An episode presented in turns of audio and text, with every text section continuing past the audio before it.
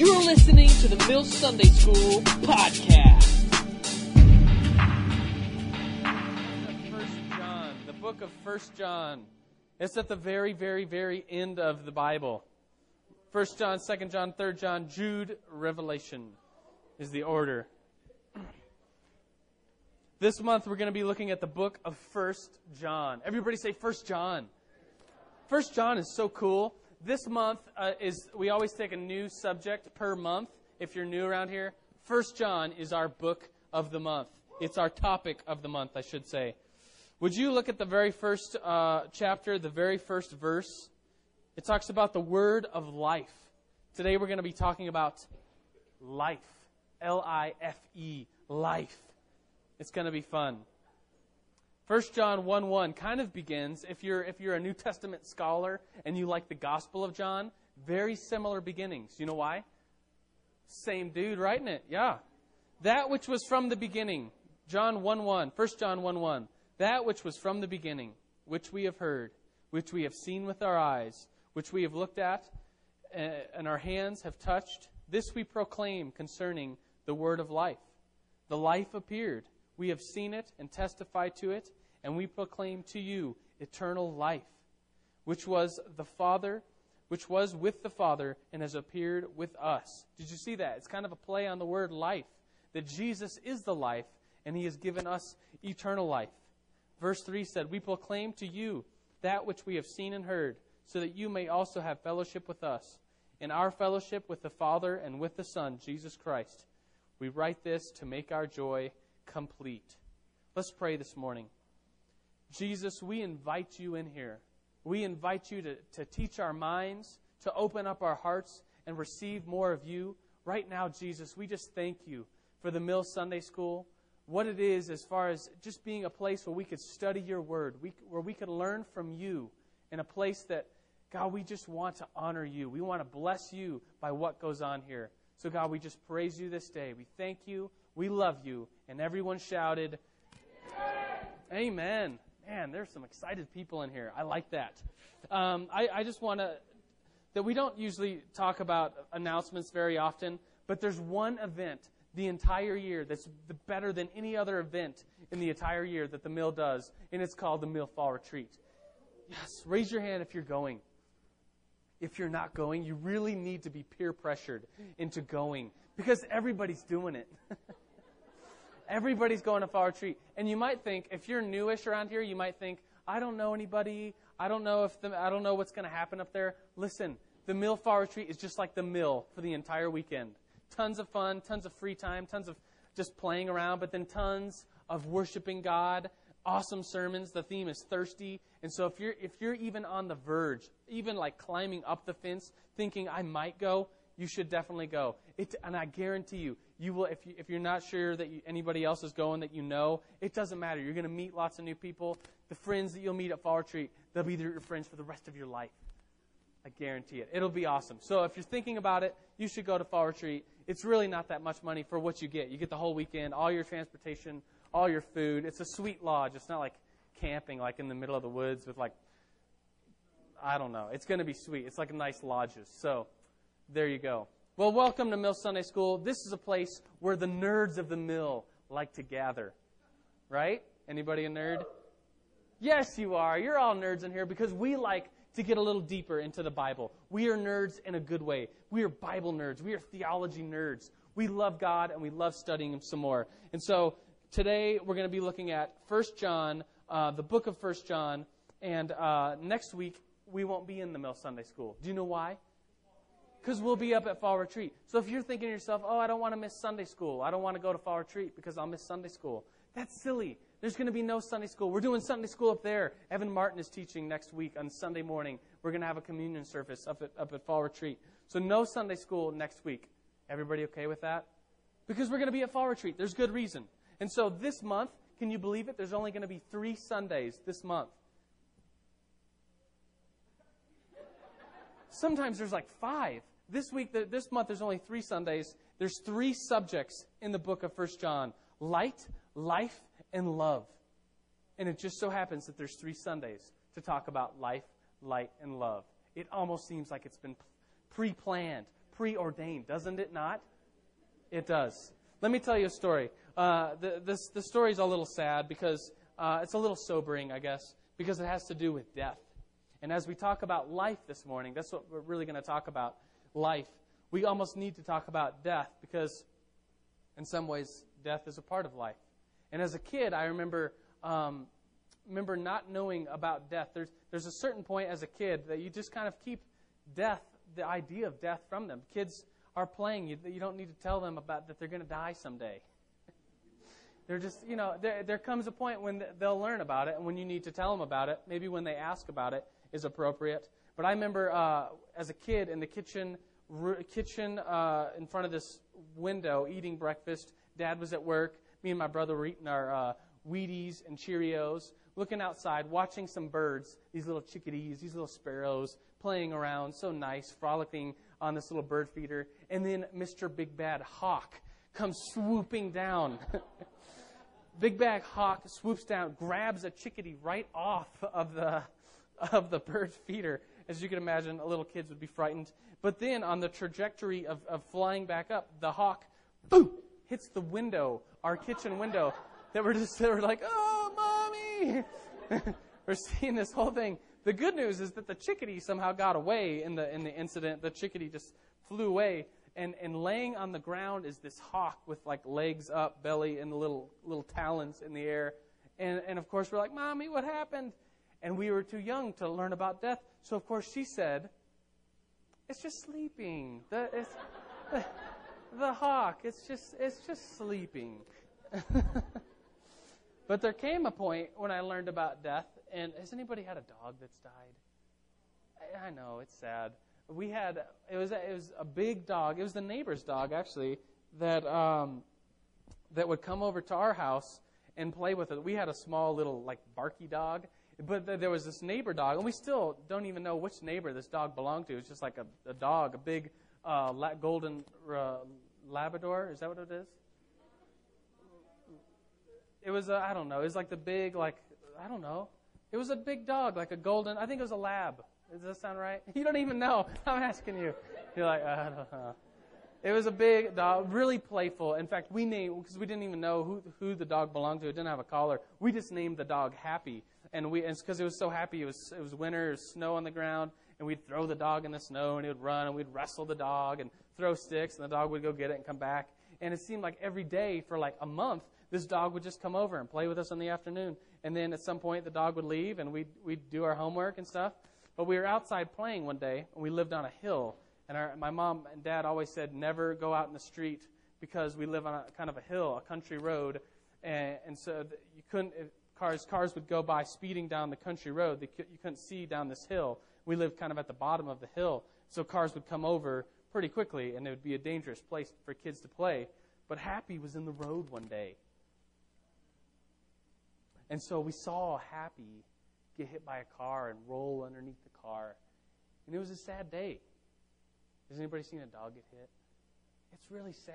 It's really sad. And for the first time, we saw that. My mom and I think my mom was out there, and Happy got hit and then ran. As sometimes dogs are get full of adrenaline, you know, as they're getting hit, and they run off, and you think, oh, they're going to be fine. The dog ran into the woods, but my mom said, don't go in the woods looking for Happy. He's going to go in the woods, and he's going to die there. And I thought for the first time, I don't remember how old I was, maybe maybe six years old. I don't I don't quite remember, but I remember for the first time thinking that life is going to end, that that there's a sadness. I mean, if you've ever had a dog that's died, you know how sad it is. It's like a member of the family. And some of you, maybe even as a, as a kid, have experienced the death of a loved one. And it's really just a part of, it's the end of life. The death has to come to all of us. And I remember asking my mom, Are you going to die someday? And my mom said, Yeah, I'll die someday. I said, Is dad going to die someday? And she said, Yeah, dad will die someday. I said, Am I going to die someday? She said, Yeah, someday you're going to die. Everybody dies. It's just a part of life. And it's sad. And here's why it's sad. You know the reason why it's sad? It's because we were never created to die. If you read Genesis, as we studied last month, we, we were studying Genesis. If you look at Genesis, you will see that Adam and Eve were created to live forever in the garden, walking in the cool of the day uh, with God, walking with Him, talking with Him. They were never created to die. And then sin entered into the world, and also death entered into the world. And so now we all have to die because of sin, because the, the wages of sin is death. And what's so interesting about the passage that I just read is that life, it says, in verse 2, it says, life appeared, and we have seen it and testify to it. That John, who was a disciple of Jesus himself, calls Jesus life. And then he says, life appears, so and, and the life came to this earth so that we may have eternal life. And we'll all die, and we'll all experience judgment, but we'll have eternal life because Jesus is life. Happy ending to a sad story, don't you think? Jesus gives us eternal life. Um, life, light, and love. Those are the three subjects of 1 John. I thought I would ask this just in case, but I think there's some Greek scholars in here that know the Greek words for life, light, and love. Do you? Does anyone know the, word, the Greek word for love? Agape. Lots of us know it. It's a really popular word in the New Testament. It's a really important word. In the last Sunday of this month, we'll spend the whole Sunday school talking about agape, what love is, and we'll get right into it. It'll be really sweet. Um, today, we're going to talk about life. Any Greek scholars know the Greek word for life? It starts with a Z. Zoe. Yes, I heard it twice. That's amazing. You know the Greek word for life, Zoe. What about light? Starts with a PH. I hear it. Photo, or photos, is the Greek word for light. We're going to take these. If you if you if you were to underline and highlight, like, uh, does anyone like to highlight their Bibles? Oh, probably lots of you do because you're in the Mill Sunday school and you're kind of nerdy, kind of like me. I went out to the Christian bookstore and I literally spent like ten dollars on three highlighters. I don't know why that's funny. Just because they're, they're the kind that, that don't bleed through and they're amazing. But I went nuts with my Bible and, and I, I took three different colors for light, life, and love. And I, and I highlighted all the times that you see light, life, and, and love. And I just went nuts. It was so much fun because 63 times in this short five chapter book, 63 times these words appear light, life, or love. They're the three themes of the book of John. So, are you ready to get into it? Now, this is the Mill Sunday School. We can't just go popping into the Bible, picking stuff out. That's just not how we do it. We like to do exegesis and hermeneutics. So before we talk about the book, we have to. We have to, because this is the Mill Sunday School, and this is what we do. We have to say, who was the author? Who was it written to? What are some general themes of this sweet book? Are you ready? Who's the author? oh, yeah. John. I'm going to move. Do you hear the crackling? Does someone have Bluetooth on? Is someone pranking me? It's, it's, they keep saying that it's Bluetooth. I don't know. I'm going to put that right there. It stopped, didn't it? Oh, yeah. Sweet. All right. Uh, it was probably me. I mean, you guys might have done something, but I probably did that. Anyways, um, actually, let's talk about who it was written to. Who was the book of First John written to? The audience of this book let me just tell you if, you, if you look at my Bible comes with study notes, and I, I like to read those before I get into any book of the Bible. And my study Bible says that this book was written um, kind of unspecifically to all of the early Christians in Asia Minor. Today, that would be Turkey and the churches in Turkey. We think that John could have been re- writing this book from Ephesus. Some people think he could have been writing this book like he, where he wrote the book of Revelation from. Do you know? The island of Patmos. We'll talk about that in a second. So he was writing from one of these two places to the Christians in Asia Minor. We think that the book was written somewhere around 85 to 95 AD. Is that a long time ago? Duh, that's a really long time ago. We're like 2007 now. It's like 2,000 years ago almost. So it was a really long time ago. And so uh, let's get into who John was. Do you know who John is? Yeah, this is there's two Johns actually. There's and this is sometimes confusing. There's John the Baptist and this John. John the Baptist is the dude that had the camel hair jacket. Do you remember that guy? Camel hair jacket, ate grasshoppers. What was he thinking? I don't know. He lived out in the woods. Um, he lived. Uh, he lived. He was called an Essene because he lived out in the woods. But people would go out into the woods to meet John the Baptist and be like, "Man, you're so weird, but you're so cool." And, and he would baptize people and wash them and cleanse them of their sin, preparing the way for the Messiah. And did you know that Jesus was baptized by John the Baptist? Did you know that story? You can read about it in, in the book of John, for instance. It's an amazing story that Jesus was baptized. In fact, we should all get baptized. You, who's been baptized? It's really fun. You should do it. It's a symbol that uh, you're dying in the water, and then as you come back up, you're born again. You're washed clean of your sins. That's what it symbolizes. And so, uh, and there's a, just in case you're wondering, I kind of talk about this to say that in two weeks at the mill, next week's fall retreat, no mill, no Sunday school, we'll all be at fall retreat. The week after that, we're having a baptism service. And so if you're at all thinking, man, I, God's been doing some awesome stuff, I kind of, I, I really want to get baptized, in two weeks would be the perfect opportunity for you to get baptized. Really, really cool thing to happen in your life. And it's, it's a symbol of, of, of death and then of life, being born again. And so it's right in line with what we're talking about today. But John, John, not the Baptist, John the beloved. He wrote the Gospel of John. He wrote 1st, 2nd, 3rd John, and he's also the same dude that wrote the book of Revelation. Five books in the New Testament, all the same dude. Have you seen The Thorn? The Thorn it has this narrator character named John the Beloved. That's the dude we're talking about.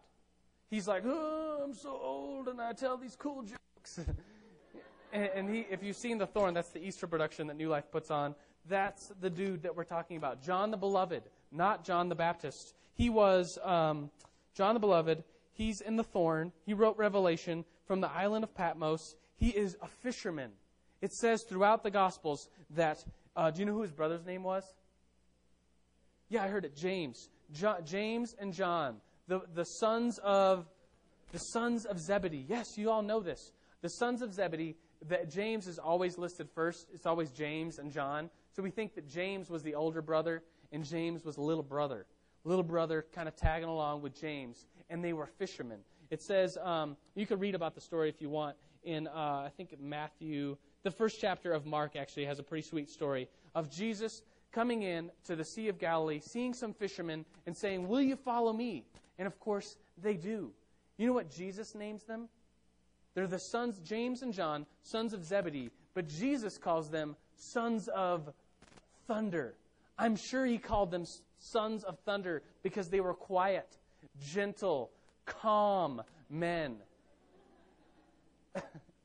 Let me read for you a story. You can look at it. Uh, Luke chapter 9 Luke chapter 9, verses 51. This, this will give you a little insight to who James and John were. Specifically, John, because.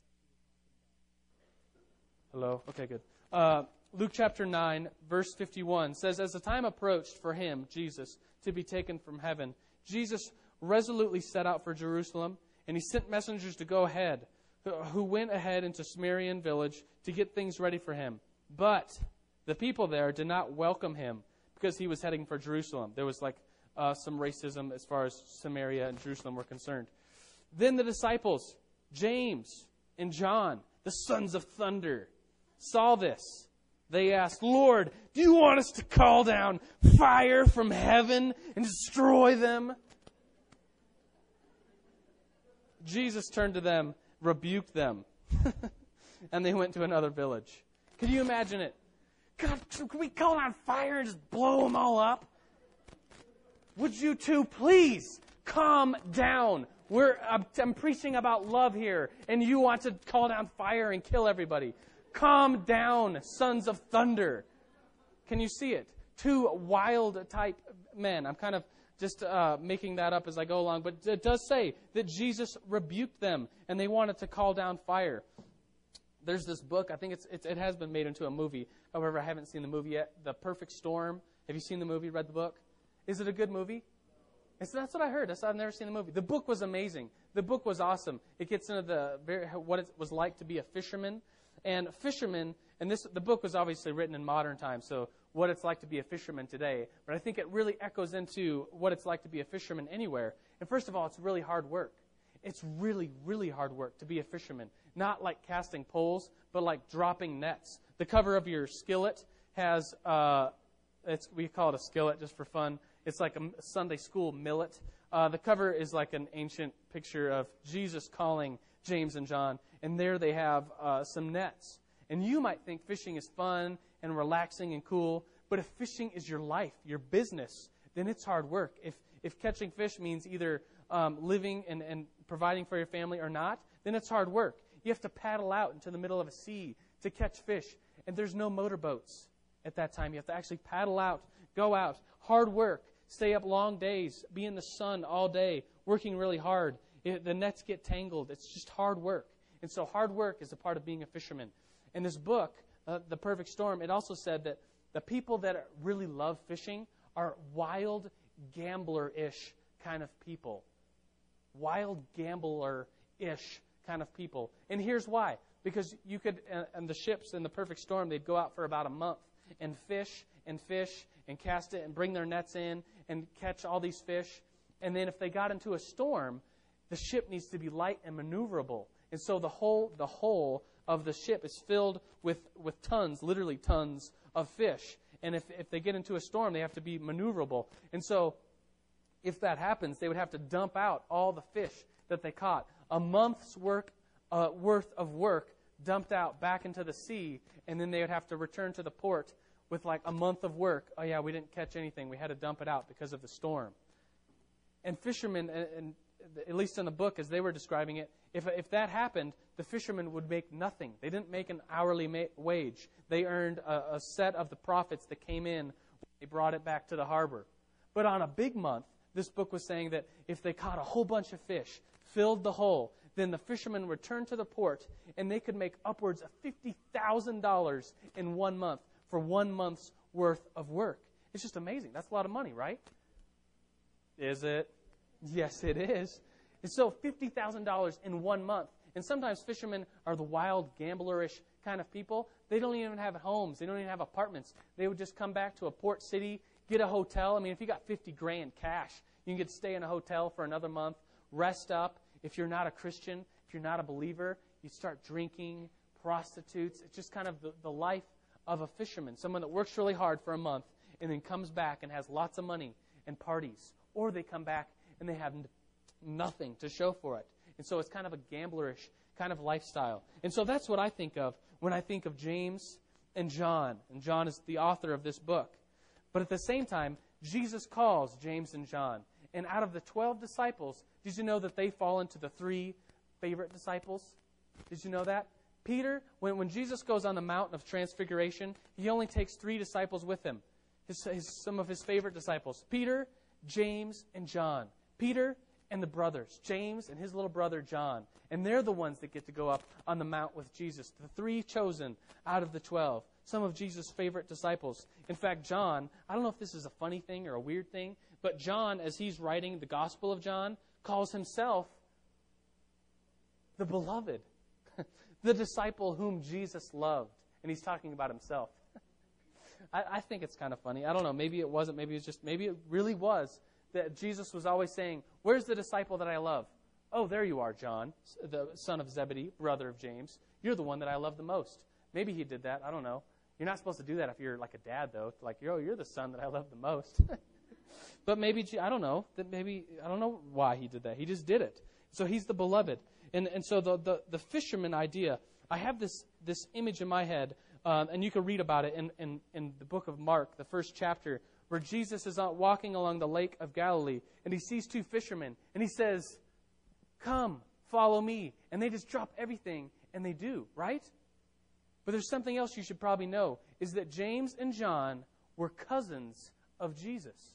At the, at the end of Jesus' life, as he dies on the cross, there's three ladies standing at the cross to, to get Jesus' body and prepare it for burial. There's, of course, his mother, Mary, uh, the, Vir- the Virgin Mary, his mother. There's Mary Magdalene, and there's some lady named Salome there.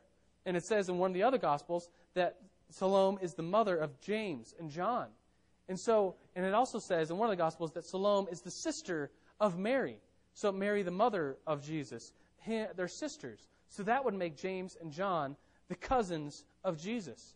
Now, I don't know about you, but today, our cousins, my cousins are in California, Texas, Ohio, and New York. I, have seen them a couple times, but I don't hang out with them. I don't know them very well. In the ancient times, it'd be very likely to live with your family and even like right next door, or even maybe attached in building to your extended family. So did Jesus, James, and John all know each other from, from growing up? I think it's, it's more than likely that they all knew each other. They know who Jesus wa- was. They knew that he was a rabbi. As Jesus is walking along the Sea of Galilee and calls them, I think sometimes the lesson is, oh, it was just a great amount of faith that they had. They laid down their nets and they just immediately followed Jesus and turned back, turned away from their life of fishing, and just immediately turned to Jesus. But I think there's also another lesson the lesson that a fisherman wasn't a great job. They weren't landowners, they weren't business owners, they weren't um, royalty, they weren't uh, political leaders, they weren't religious leaders.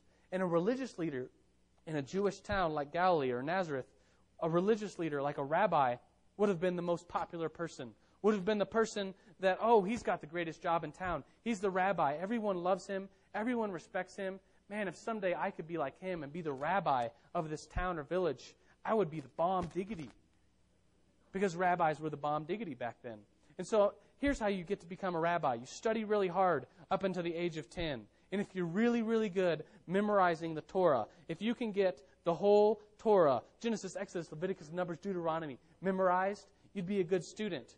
I mean, memorize. Did you just hear what I said? Memorize. In the beginning, God created the heavens and earth, and blah, blah, blah, and then like the whole thing, the whole, all five books. I don't even have the first verse memorized. The whole, by the age of 10, if you had that memorized, you would be a great student. And you could go on to the secondary school where you'd memorize the rest of the New Testament. And if you could memorize the rest of the New Testament and you were like the cream of the crop, the best student of all the best students around the age of 16, a rabbi would come and visit you and say, Who's the best, best student here? Would, would one of these students like to, to join me as a disciple and follow me and, and learn about the ways of being a rabbi so that they too might become a rabbi someday? And so you have to picture this inside the people's heads that the way to become a rabbi is to be a rabbi's disciple. And so picture this as Jesus is walking around. He's a rabbi, maybe the best rabbi. I mean, from our perspective, obviously the best rabbi that's ever walked the face of the earth. But even to the Jewish people, it says that Jesus knew the scriptures inside and out when he was just a little kid. He was an amazing rabbi. And he yet did not yet have any disciples under him. And yet he's walking around the Sea of Galilee and picks two dirty, wild fishermen and says, Would you too like to be my disciples. That's how I kind of see that story. It's another look at it. And of course, they're like, oh my gosh, I'm just a fisherman. I'm dirty. I, I stink. I like fish. I'm going to do this for the rest of my life. Of course, I will drop everything and, and be a rabbi, be someone that's honored and revered, and be under you, who's one of the best rabbis. Can you see that? And so it's almost as if the book of First John is written by some uneducated fisherman because it is. The book of First John is so simple in its Greek. If you're, if, has anybody ever studied Greek? If you go to seminary, or there's a few of you that, that have studied Greek, the book that you've probably started off with was one of the writings of, of John, either the Gospel of John, First John, or Revelation. You probably started in those books because they're so stinking easy, because the Greek is so simple. I mean, he takes these three themes life, light, and love and he writes five chapters about them. It's pretty easy. It's pretty simple. God uses this simple fisherman dude to present the greatest thing that could ever happen to any of us eternal life. Isn't that sweet how God can use someone like that? Everybody say, Yes, it is. All right, let's look at. Um, let's look at life real quick. I, I, I, told you this the, the sad story of the dog dying. I apologize if that upset you. If your dog just died or something, that'd be horrible. You probably would have had to leave crying. Um, uh, here, here's, here's a lighter side of death. Uh, uh, these are last, last words that people say right before they die. Uh, dude, look at me. It's not that high. I'll get a world record for this, I bet. What does this button do? Are you sure the power is off? The odds of that happening got to be a million to one. This is one of my favorites. Could have been applicable to this morning. I'll get your toast out. this one's fun. What duck? And then the, this is by far my favorite. He's probably just hibernating. Someone calculated this. If we live 70 years, then 23 at the timing your life, like breaking it down into hours of what you usually do, Um, sleeping is 23 years, 32% of our life. Working is 16 years, 20, uh, 22% of our life. Watching TV, 8 years, 11% of our life. Eating, we spend 6 years eating, um, 8% of our life. Traveling, it says the same. Like we, in our car, I think traveling, all included, traveling, 6 years, 8% of our life. Leisure, I guess anything could fall under that, 4.5% of our life. 6, 6% of our life, 4.5 years. Illness, we spend 4 years, 5% of our life in illness, uh, laying on the couch crying because we're sick. Uh, this is weird. Two, two years of our life, 2.8% dressing ourselves. And then th- listen to this one. The average person that averagely lives 70 years old um, only spends 0.5% of their life in religion. Either going to some sort of church, reading some sort of, I mean, this is all religions. Only 0.5%. Only, uh, excuse me, only 0.5 years, only 0.7% of their life is spent in some sort of, the average person, in some sort of religion. And our life is defined by what we do with, with, with our Creator. Would you look at 1 John chapter 4, verse 16 and 18? 16 through 18. 1 John chapter 4, verse 16 says, uh, let's see, where are we? And we know and rely on the love God has for us. God is love. Whoever lives in love lives in God, and God in him.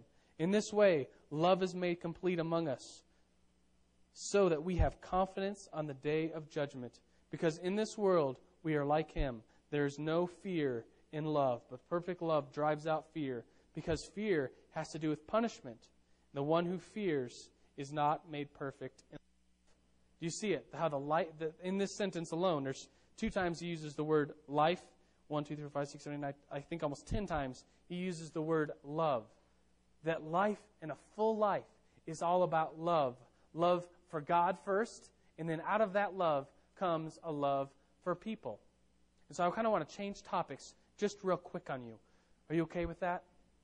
You okay with a quick one? I want to ask you a question, and it's, it's somewhat up for debate, and we'll talk about this in just a second.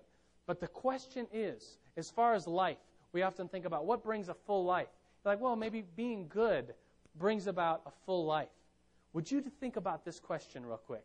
The question is, can you, after becoming a Christian, live a perfect, sinless life? Think about it. There, there's, there's two extremes, obviously yes and no, and then there's some land in the middle of what that really looks like. Would you take just like 60 seconds and discuss at your tables what you think, whether you can or cannot, after being a Christian, live a totally perfect life? Like perfect as in perfect, no sin whatsoever. Could you discuss that for like 60 seconds? Ready, set, go. Maybe you should. All right, should we uh, talk as a group really quick. This, uh, this is a big room. There's probably like 100 people in here. But is someone bold enough to stand? You kind of have to stand because you wouldn't, we wouldn't be able to hear you. You know, stand and say, here's what I think, here's why. And before I say that, there's really, there's, there's, there's, there's two extremes, obviously. You have to sin and that you can't sin. These are the way I think about it, at least. And there's some middle ground. It is, it's not like a, an issue like uh, Jesus is Lord. There's not like a correct and an incorrect answer. This is it's up for kind of a discussion. Is everybody clear on that? So don't like attack someone physically and beat them up if they have a different idea. not that you would. I just thought I had to say it. You know, in case it happens, I'm not responsible. You can't sue me. All right. Does someone want to share? Yes, please. Okay. So there has to be sin in order for Christ to forgive us. That sin in ourselves, we recognize that we need a Savior. You would, you would say, okay, sweet. But what, what about after you're a Christian? Can you, can you stop from sinning altogether? Yes, sir. Right. we do so, so. In other words, you would say, in, uh, in other words, we, we could do something that maybe we're even unaware that it is a sin. Like, oh, I didn't know it was wrong to kill somebody. I just didn't know. That would be that's a bad example because obviously you know that would wrong. uh, but something that, that maybe God is calling you to do and you, you don't do it. Something that's sinful that you do or don't do, and it's a sin, but you're not even aware that it's a sin. Good point. Yes, I saw a hand over here. Would you like to share? Yes, sir. So we're, ju- we're still fighting sin because we live on a dark, dirty earth. Three so so far, all three have said it, you you you you still do sin. It's it's not really possible to live a perfect life. Anybody on the other side, Big Bill. You can choose to be perfect with God's grace and God's power, not not of your own. Yeah, it's good. Who wants to argue with Big Bill? yes, Logan. Would you please share as well? Oh, that's good. Being sinless isn't like you're sinless, but being sinless is a process of becoming living. It's possible. You'd just say it's possible to live a sinless life through God, through Jesus. Do you see the two? Do you see the two sides? And nobody's going to hurt anybody, right? There are two various sides, and this is Sunday school. This is where we think deeper. I'm not just going to give you the answer because, I mean, frankly, there isn't from the Scripture. Actually, I'm going to give you some verses from the book of John to the people that would say it's not possible and that it's possible. Two differing perspectives both go to the book of First John and pull out stuff and say, look, it says right here. And then someone will say, no, you idiot, look right here. It says this. No, you're so dumb. Look at this. There's verses in First John that seem to be saying both sides of the equation. Would you like to, would you like to see them? Um, first off, I, I, would say that here, here's the extremes. If, you're, if you're writing notes, and that's what really the skillet is for, for your notes, um, a perfect life, you might want to draw this, uh, I guess, continuum. I'll move my chair so you can see it. I'll write a little bit more. One continuum would say, you have to, you have to sin. You, you're, you're a slave to sin. Even after knowing Jesus, you're still a slave to sin because, because you're on this earth, and this earth is dark and it's dirty. And, and I knew a guy that, that uh, was a Christian. He came from a Christian background, really knew his Bible really well. But he argued with me one time and said, we're, we're slaves to sin. It says that in here that, that we have to sin. And he was a guy that he smoked and he, and he drank to get drunk. He had girls over at his house overnight. He was sleeping around. And his, his argument was we live on earth.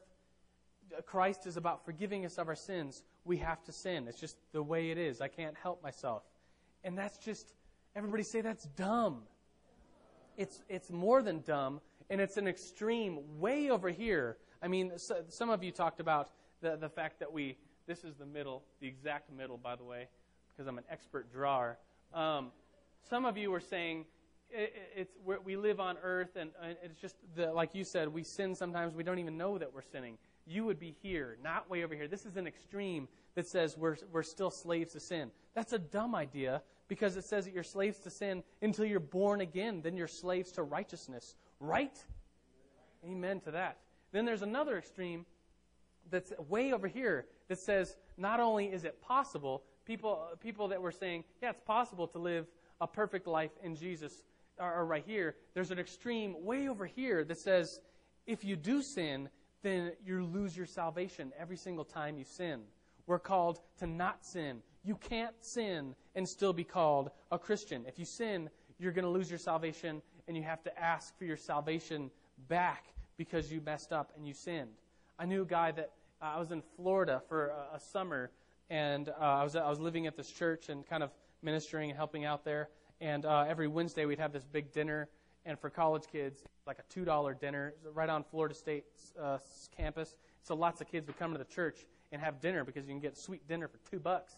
And so there was this guy there that was a Christian, and he was like a street evangelist, and his thing was these big signs that said, Jesus loves you, and he would just shout on the streets and, and, and tell people about Jesus.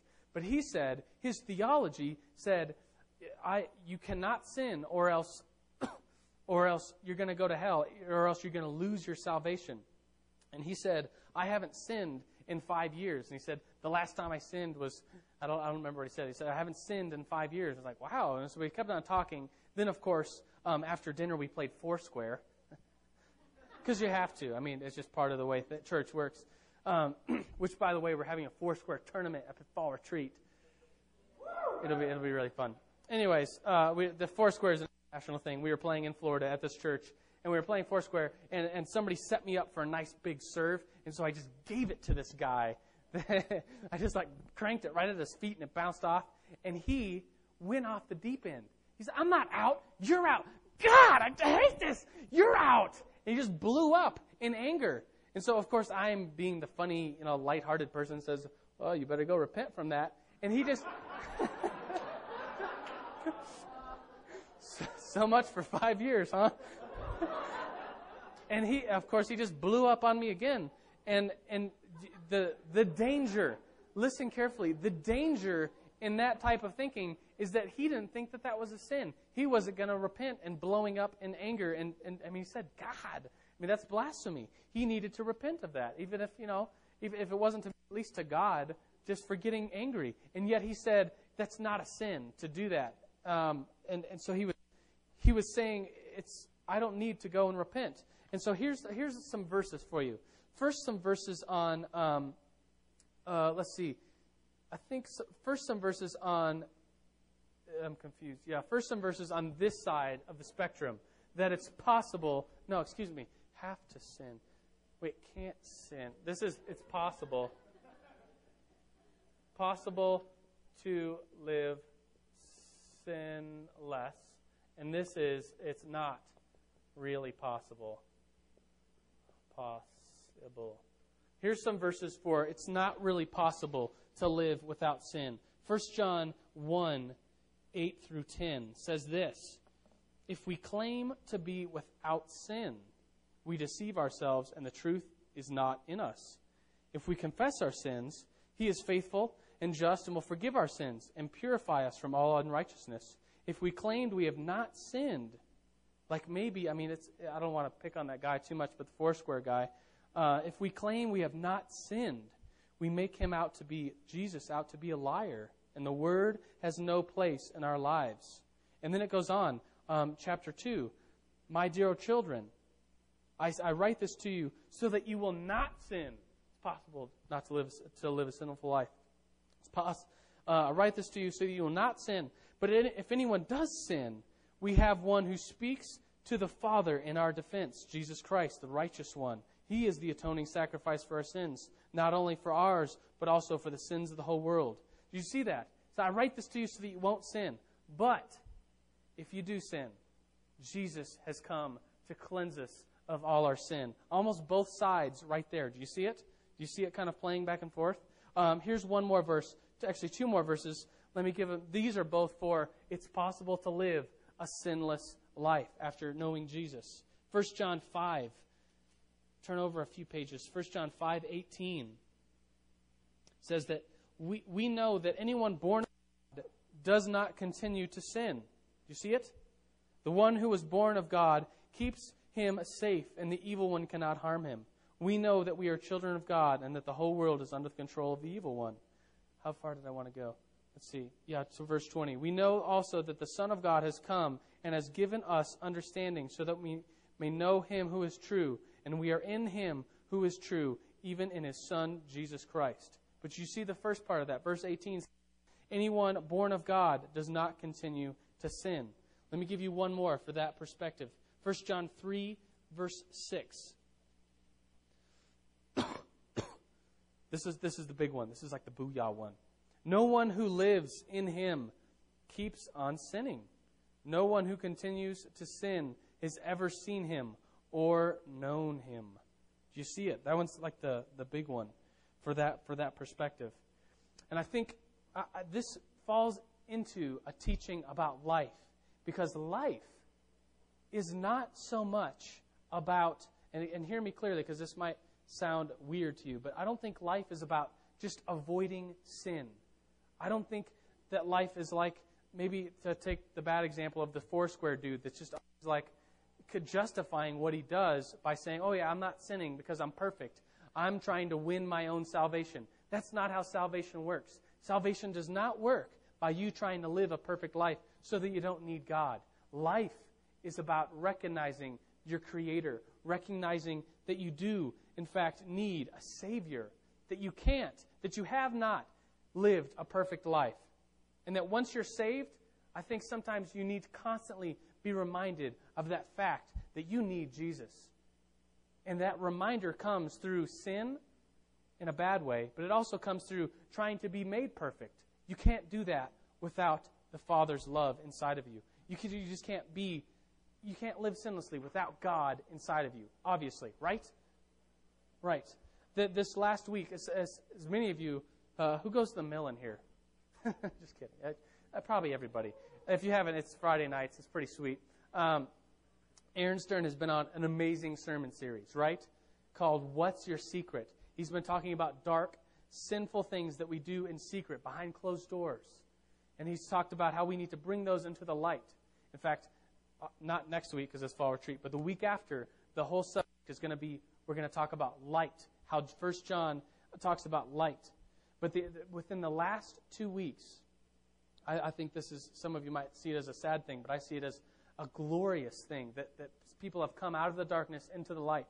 That's, in this last week, six dudes, six guys, because I'm the mill pastor, uh, this one of the associate pastors, excuse me, of the mill. I meet with lots of guys throughout the week, and six guys have come to me throughout this one last week and said, Joe, I've been struggling with pornography. I'm a Christian.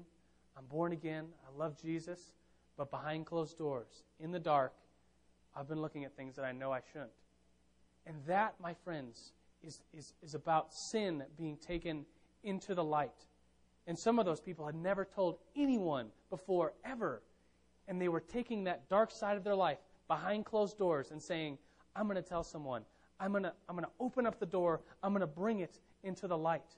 And I think that is what life is all about.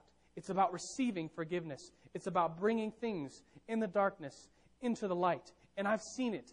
I've, I've seen it a lot. I've seen uh, alcoholics, people addicted to alcohol. I have personally known alcoholics. I've personally known drug addicts. I have personally known sex addicts that have gotten free in Jesus Christ by the authority of Jesus Christ in their life. It's totally 100% possible to overcome sin. And that's not what this debate is about. Whether we're on the side of Uh, it's not really possible to live a totally perfect life, or whether it's, it's possible to live a sinless life, we're not talking about the sins that we're in. There is no justification for sins if someone says, Oh, I, I do this because I have to. I do this because I'm addicted. Jesus Christ can break any addiction. It's a matter of telling someone and bringing it into the light, even in the secular sense. You know, Alcoholics Anonymous, totally a secular idea, a secular program. I think it had Christian roots, though. It, it's, it's a program that, that gathers people together and they bring their dark, secret life in, onto the table and say, I'm an alcoholic. I, I just had a drink last week, blah, blah, blah. And they bring the, sec- the dark, secret life into the light and they're, and they're healed. And God saves them, even in the secular sense. That's how accountability works.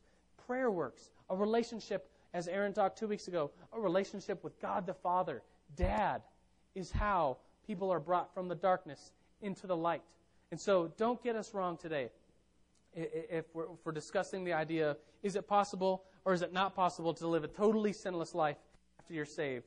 There is, there is, there is salvation from sin. There is no, we are not slaves to sin. We are slaves to righteousness. Right? Amen to that. I want to end with this, with this verse.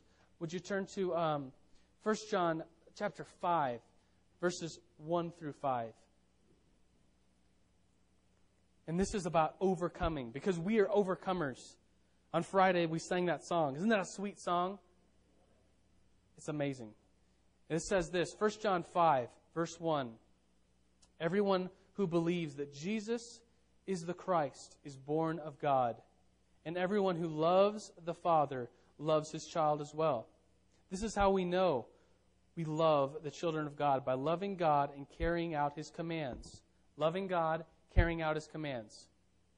Loving God first, and then carrying out His commands, overcoming sin. For everyone born of God overcomes the world. Say yes. Everyone born of God overcomes the world. This is the victory that has overcome the world, even our faith. Who is it that overcomes the world? Do you know? It says it right there. It's a question. Who is it that overcomes the world? Only he or she who believes that Jesus is the Son of God. Ladies and gentlemen, we will overcome life. We will overcome death. We will overcome sin through Jesus Christ. Amen? Let's pray. Jesus, we thank you for this book that you've given to us.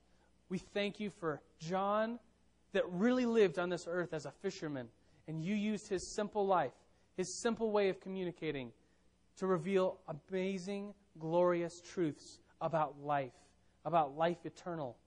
And God, we just thank you for that. We are overcomers. And we thank you for that, Jesus. We praise you. We love you. We walk in your glory. We walk in your light. We walk in your love. And we walk in your life. Jesus, we praise you. We thank you. We leave here as overcomers. And we praise you, God. Everyone said, Amen.